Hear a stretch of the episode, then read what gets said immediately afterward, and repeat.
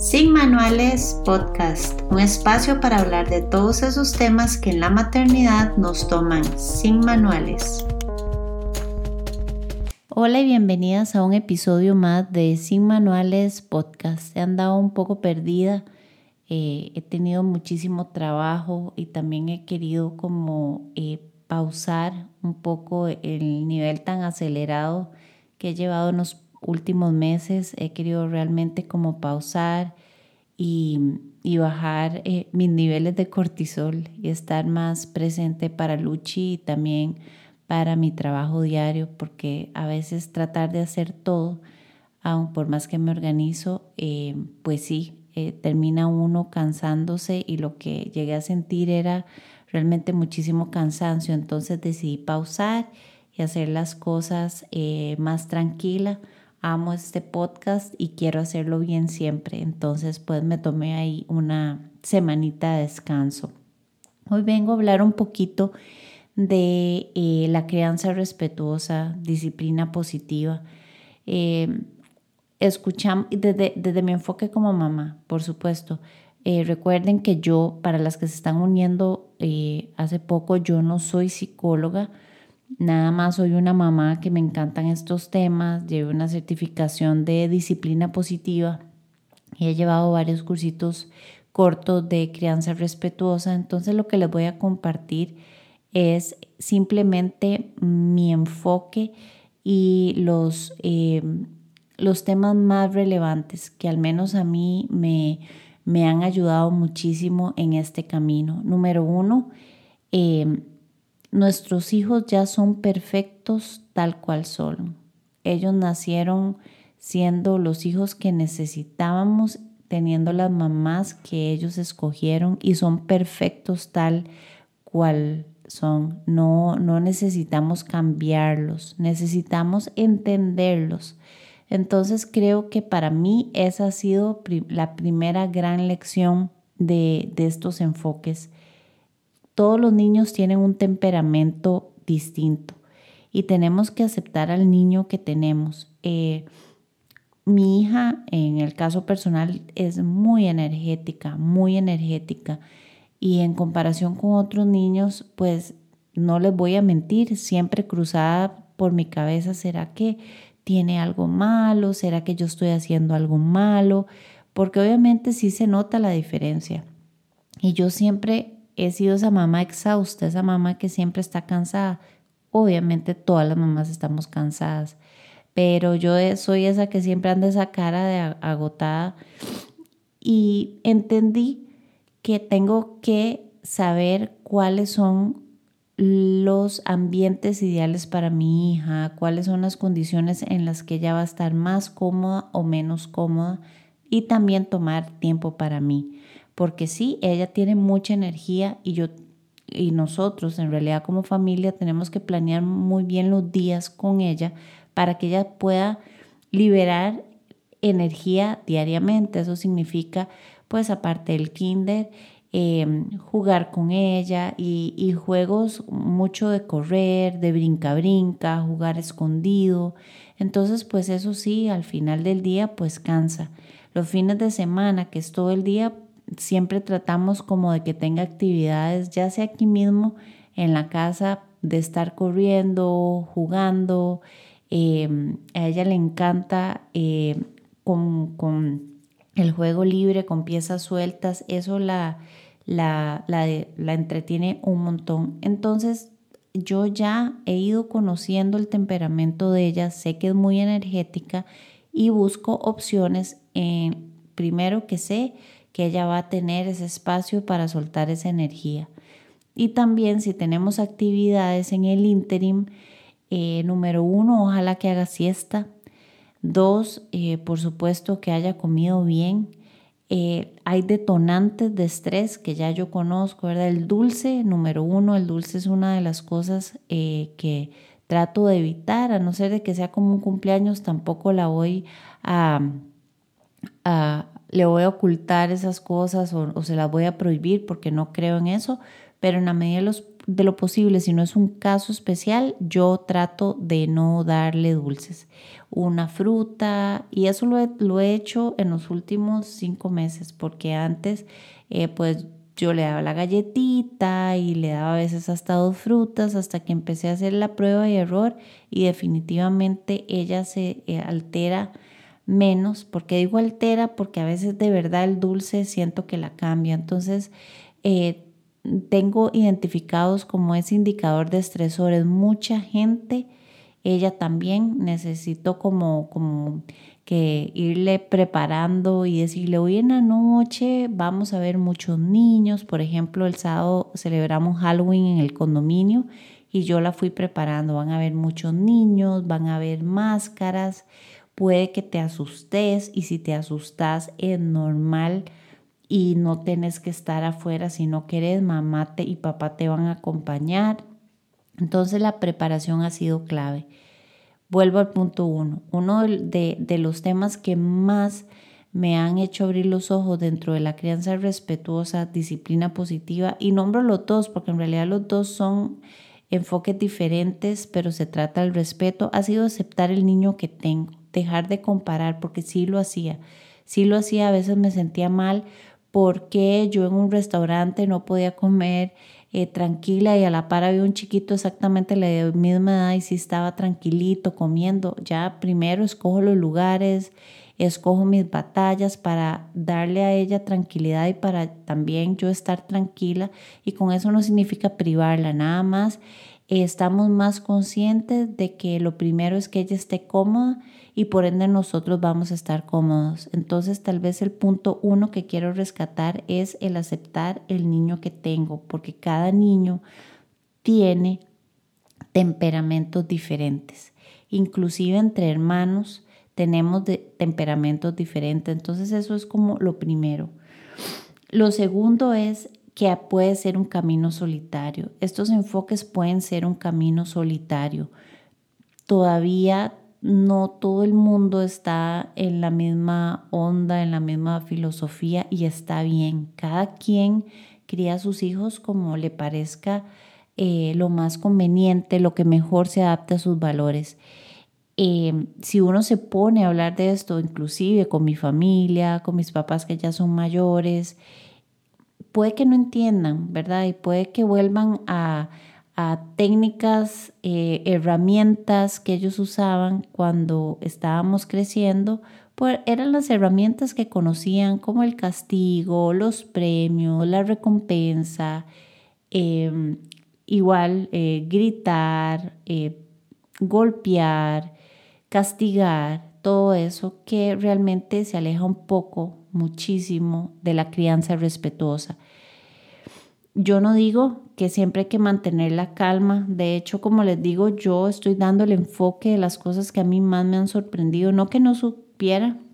Obviamente desde antes, pues siempre eh, pensé que qué bonito todos estos eh, movimientos y cómo se ha abierto tanto la posibilidad de que las mamás tengan herramientas para cambiar ese tipo de crianza con el que yo crecí y mi hermana creció y mucha gente que conozco de mi edad crecimos bajo, es, eh, bajo ese tipo de crianza, ¿verdad? Un poquito de castigo, eh, de pellizco.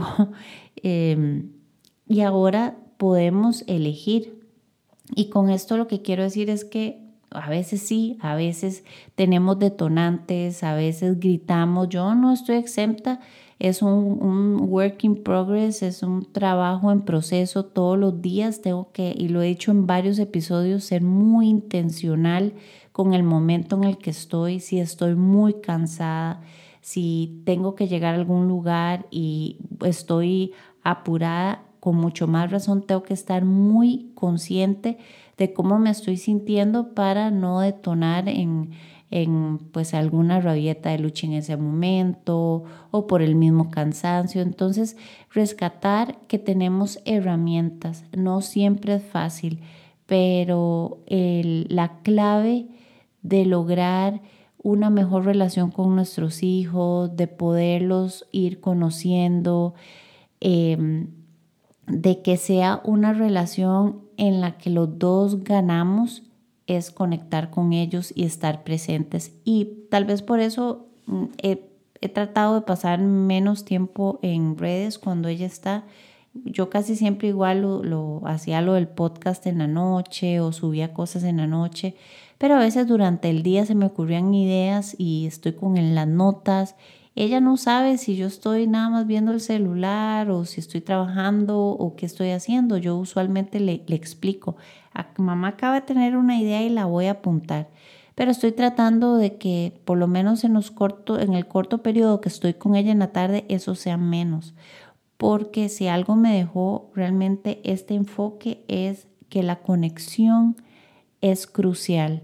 Tener conexión y eso es preguntarle, eh, estar atenta, mira, qué bien hiciste esto hoy, veo que le pusiste mucha atención a, la forma en la que mamá se ponía los pantalones y lo estás haciendo cada día mejor, veo cómo te empeñas. Eso de, estar como atenta a lo que ella está haciendo o hacerle preguntas, jugar de algo con ella, e inclusive comer las dos y, compartir lo que estamos comiendo, lo que nos gusta. Mm, este brócoli está muy rico, este arroz quedó un poquito salado, ¿te parece que está salado? Todos esos tipos de, de interacción crean y generan muchísima conexión y esa es una de las cosas que aunque siempre había escuchado hablar de eso, no entendía realmente cómo, qué es conectar.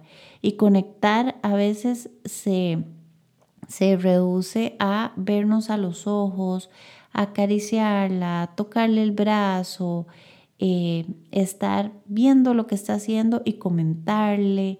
Y ella a veces me conteste, a veces uno en modo, modo eh, trabajo, sí, sí, Luchi, pero volverme realmente a decir, disculpa, mi amor, ahorita estoy ocupada, te escuché, dame unos minutos y ya estoy con vos. Eso también es conectar.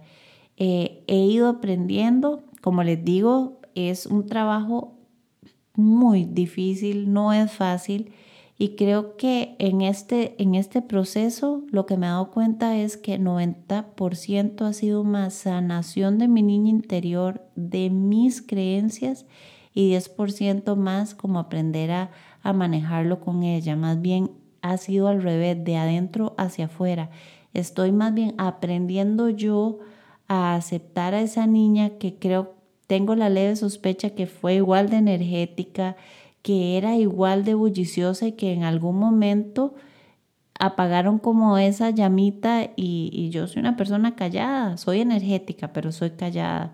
Em, y veo a Luchi y muchas de las cosas que me detonan de ella son cosas que que he ido investigando un poco y yo era así. Entonces esto de verdad, esta conexión y estos enfoques de, de crianza respetuosa han realmente calado en mí y han ido sanando de adentro para afuera. Y al estar yo más consciente de por qué hay cosas que me detonan y de verdad 90% no tiene nada que ver con mi hija, sino más con mi experiencia, algo que me recordó, uy, yo de sus gritos, eh, posiblemente me regañaban porque era muy gritona y ahora oigo los gritos y, me ha costado, me ha costado eh, no decir bajar el volumen o subir, ¿verdad? Mi voz, sino que es un proceso, pero la conexión y, el acompañar en todo este proceso,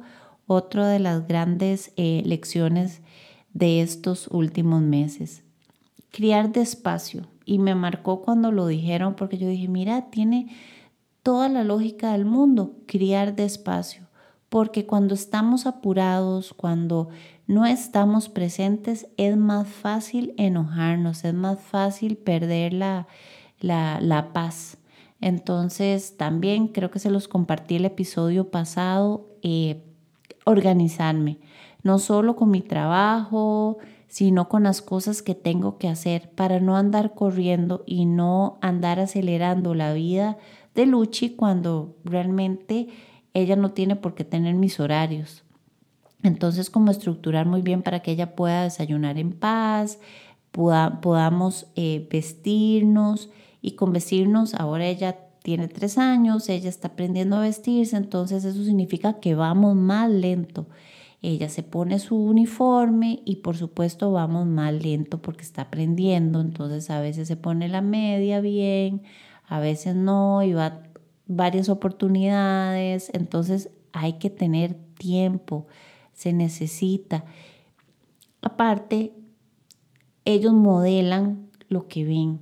Y yo me he estado dando cuenta que yo ando muy acelerada y yo no quiero eso para ella y tampoco lo quiero para mí.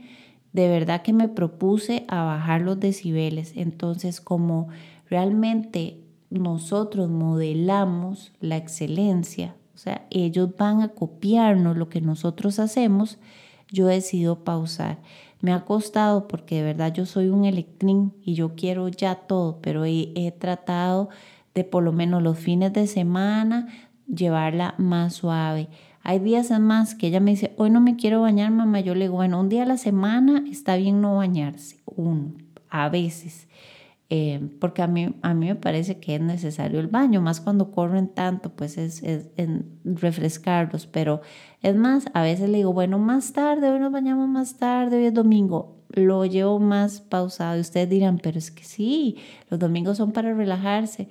A mí me ha costado toda la vida relajarme y eso es algo de las cosas que me he dado cuenta ahora, ahora que estoy en todo este proceso que para mí ha sido terapéutico yo no soy relajada y yo no quiero que Luchi sea así. Yo quiero que Luchi tenga tranquilidad eh, y espero estar a tiempo para inculcarle eso. Entonces, criar despacio es una de las claves. Otra, eh, y esta la compartió Ivonne Laborda, si no la siguen, se la súper recomiendo. Eh, yo llevé un pequeño curso con ella de crianza respetuosa, era la mirada de cebra y me encantó ese enfoque y se los comparto. Eh, ella explica que las cebras van en manada, van cebras adelante, van cebras igual que nosotros, volvemos a ver y tenemos cebra a la par, cebra a la par, cebras atrás y es realmente este, este camino de crianza respetuosa donde vamos con diferentes mamás, papás. Hay unos unas que van adelante, que ya van años luz adelante, que ya han pasado por este camino, otras van en el centro y otras van atrás. Pero siempre tenemos gente adelante, siempre tenemos gente atrás, que nos dan la mano, que caminan con nosotros, que nos entienden, que también eh, están en este mismo proceso de crecer y de querer un futuro para nuestros hijos lleno de respeto, que quieren darle voz a esos hijos eh, y hacer esto un mundo mejor para ellos. Entonces esa compañía, esa tribu, y lo he dicho también varias veces, para mí es invaluable. El tener gente que entiende, porque de hecho, y les, les digo las anécdotas, no todo el mundo entiende y mm, por eso al principio dije, a veces es un camino solo.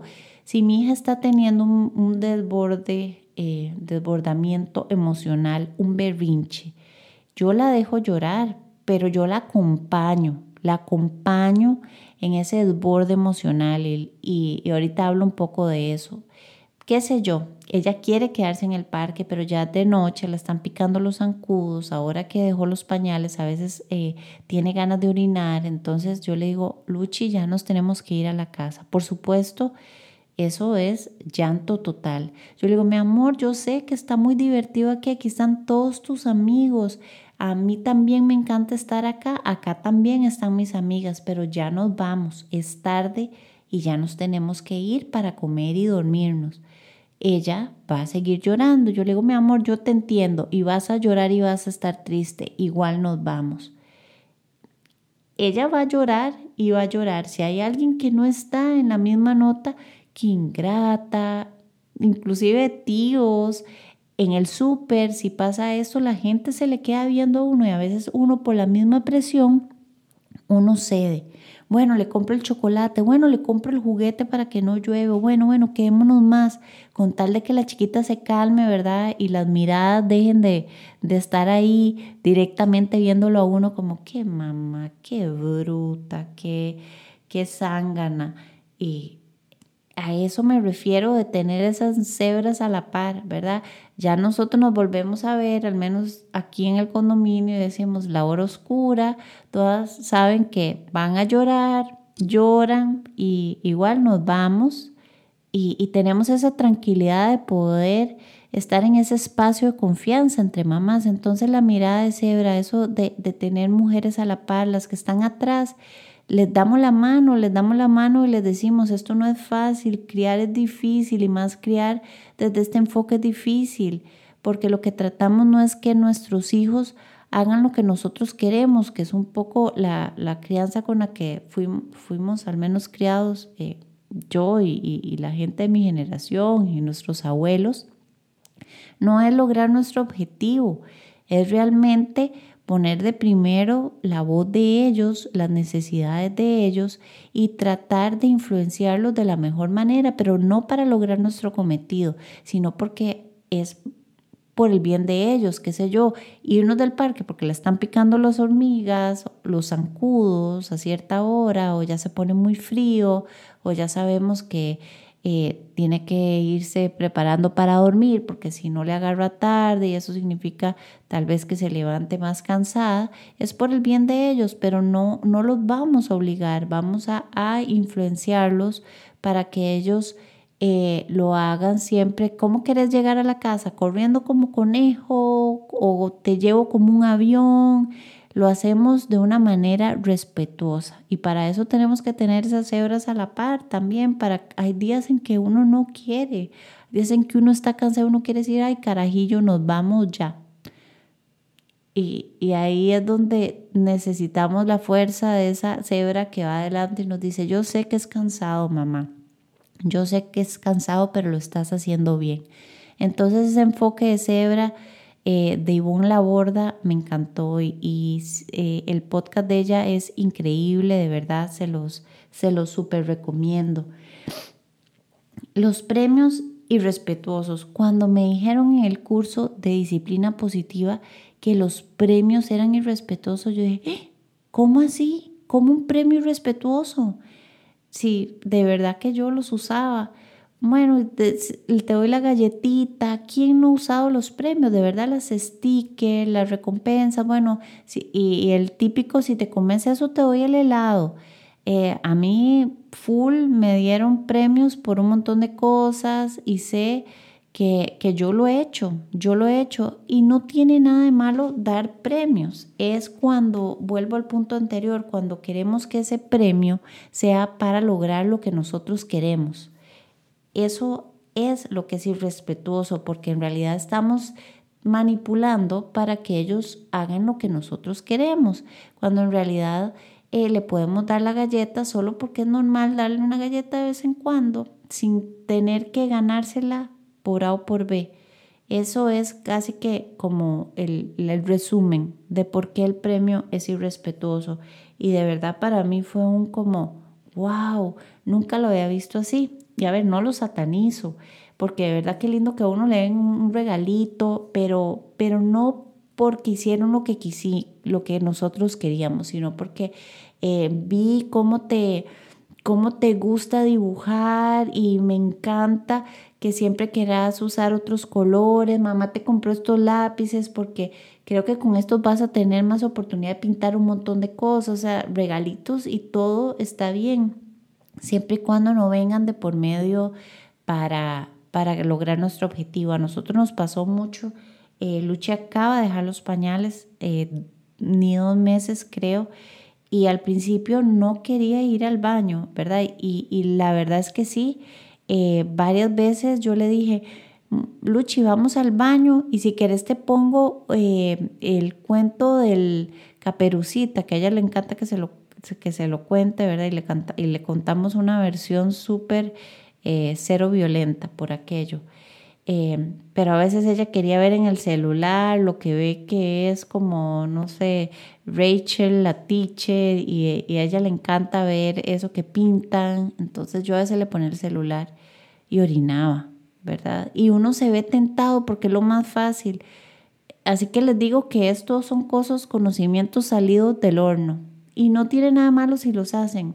Es nada más como tener la conciencia de por qué lo hago, porque quiero que él vaya y haga lo que yo quiero o puedo más bien involucrarlo en el proceso y hacerlo autónomo de, de su decisión y que escuche su cuerpo, ok, ¿tenés ganas de orinar? No tengo ganas de orinar, ok.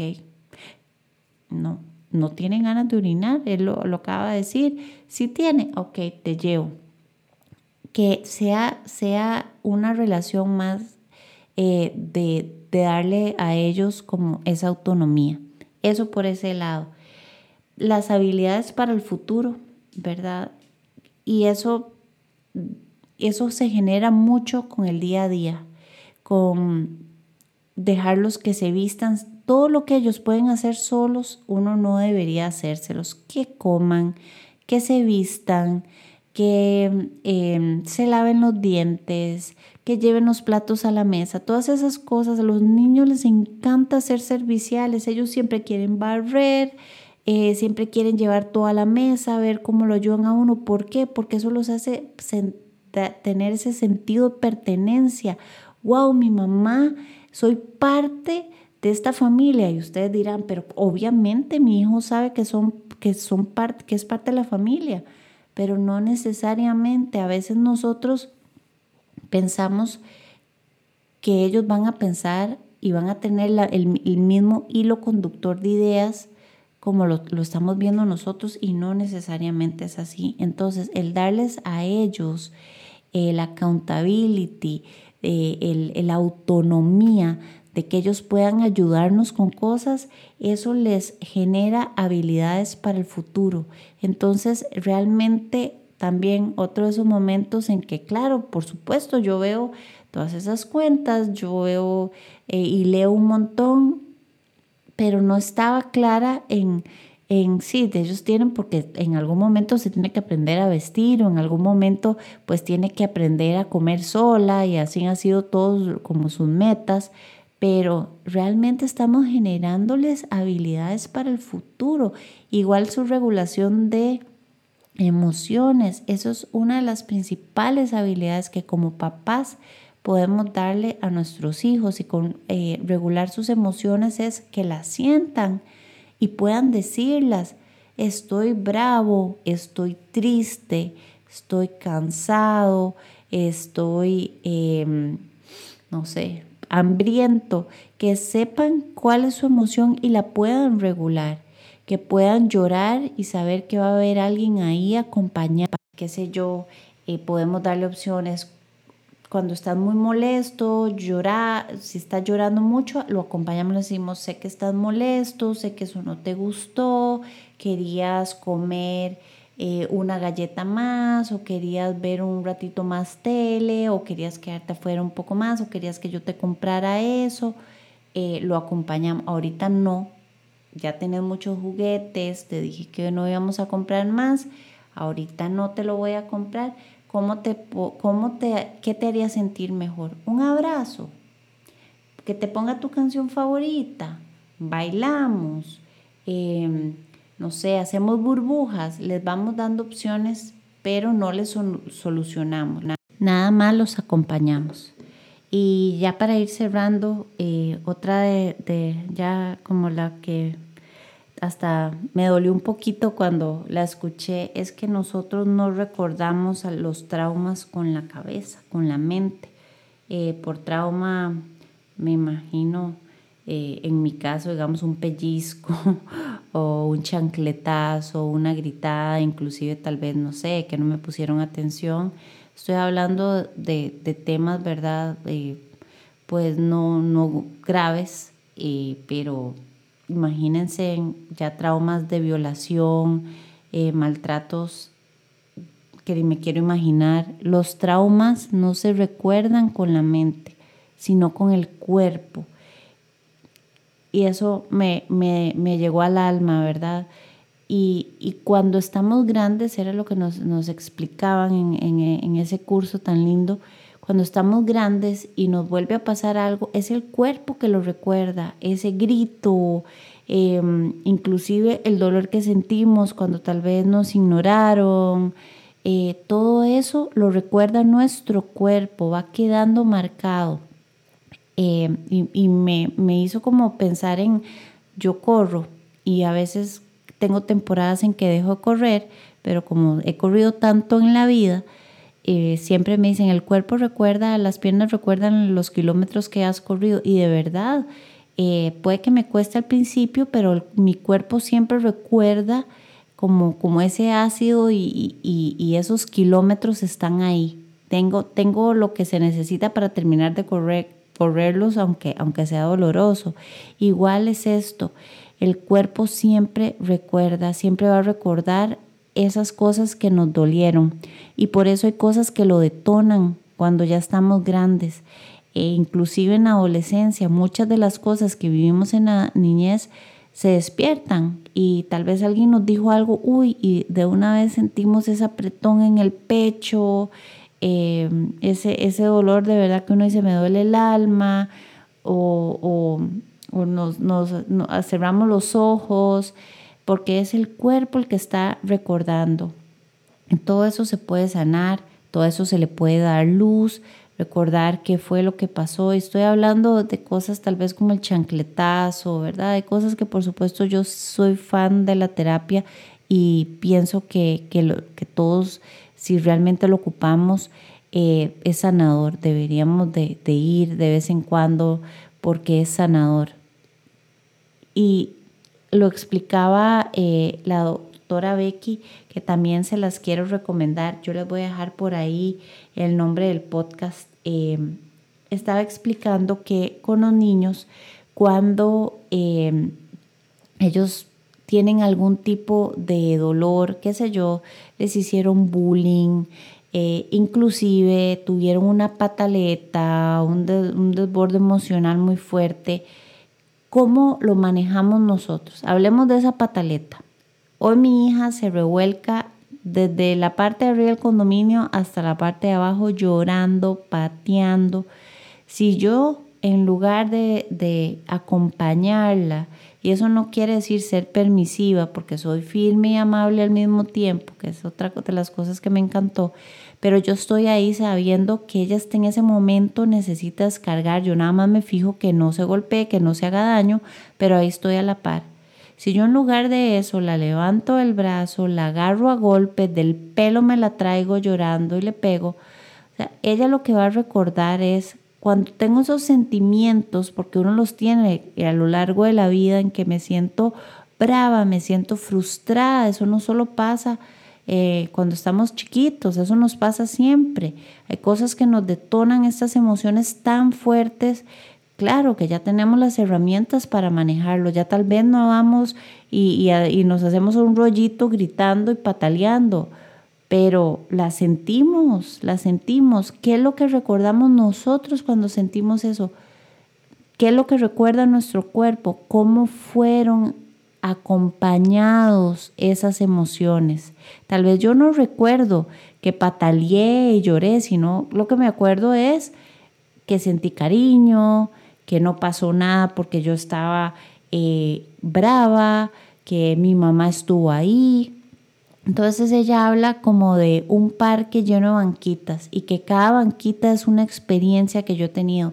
Esa vez que pataleé, esa vez que tal vez... Em, una, amiga no quiso ser mi amiga porque en, la escuela eso es súper doloroso, o una vez que, no sé, me hicieron bullying, etc. Cada banquita representa alguna experiencia que yo tuve.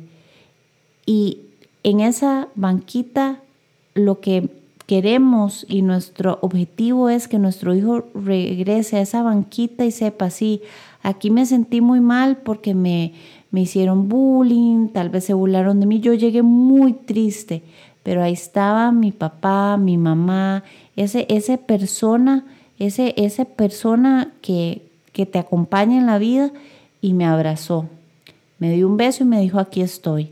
Entonces cuando él vuelva a esa banquita, sí, va a sentir el dolor y su cuerpo se lo va a recordar, pero también va a sentir el alivio y la seguridad de que lo aman, de que está bien sentirse así, pero que está acompañado que es aceptado tal cual es, que es valioso para nosotros y ese debería ser nuestro objetivo, que nuestros hijos, aunque se sientan mal, tengan la confianza de venir a contarnos por qué se sienten mal, que si se enojan y no entienden, porque esas edades no entienden por qué están bravos, nosotros podamos tener esa, esa empatía con ellos de acompañarlos, porque a lo largo de la vida lo que su cuerpo va a recordar es, me sentí mal, pero mi mamá, mi papá estuvieron ahí y me acompañaron, me dieron la mano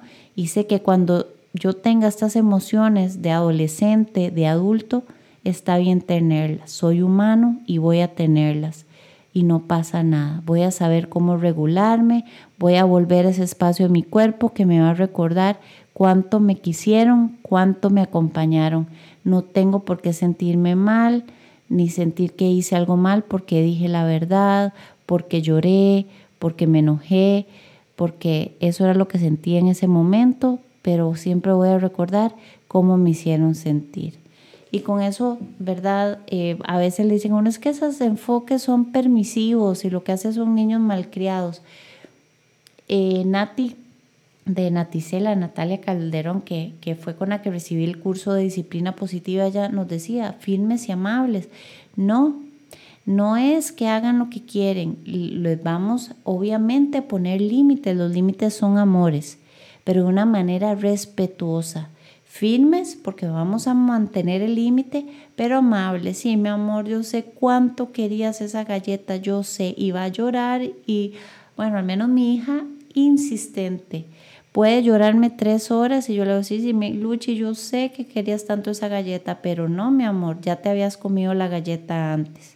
Iba a llorar, iba a llamar, llorar y ahí le, le, yo la abrazo, si quiere que la abrace, si no estoy ahí con ella y sí toma tiempo y si toma toda la paciencia del mundo. Hay veces en que de verdad eh, hay que irse un ratito, respirar profundo y seguir porque son insistentes, pero si uno pone un límite, estoy hablando de la galleta, ¿verdad? Pueden ser otras cosas.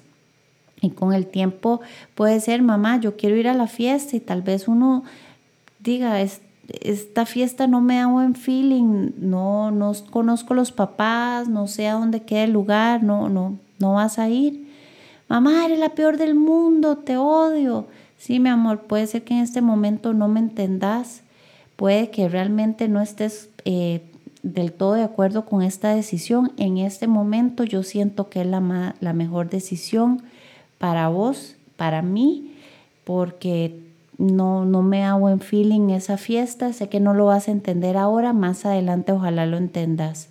Y habrán otras veces en que, en que cedemos, pero si algo no nos, no sabemos con quién va a ir, eh, no sé, estoy pensando en un, niño realmente 11 años, 12 años, eh, ¿verdad? Creo que estos firmes y amables los vamos a tener toda la vida hasta que, hasta que ya eh, pues grandes tomamos nuestras propias decisiones y nosotros mismos nos regulamos ese firme y amable con nuestros propios límites, esos límites que no van a vulnerar quienes somos, que no van a, a hacer que nos sintamos mal el día siguiente, todos esos límites son parte de esta autorregulación.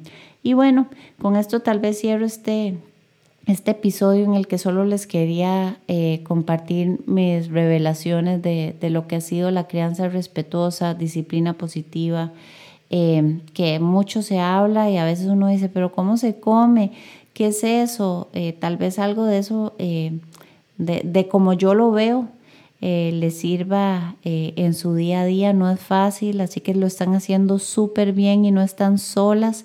Esta es una comunidad de cebras donde todas nos damos la mano, las que estamos adelante, las que estamos en el medio, las que vamos atrás, tenemos cebras alrededor, eh, no existan, de verdad que, que, que es muy bonito pensar en que vamos a tener niños que han crecido desde el respeto, que se les ha escuchado la voz y que nosotras hemos crecido con ellos, porque esto, lo repito, es 90% eh, una terapia y un, y un volver a, a creer y volver a ver esa niña que fuimos y entender tantas cosas que el 90% de esto es para nosotras.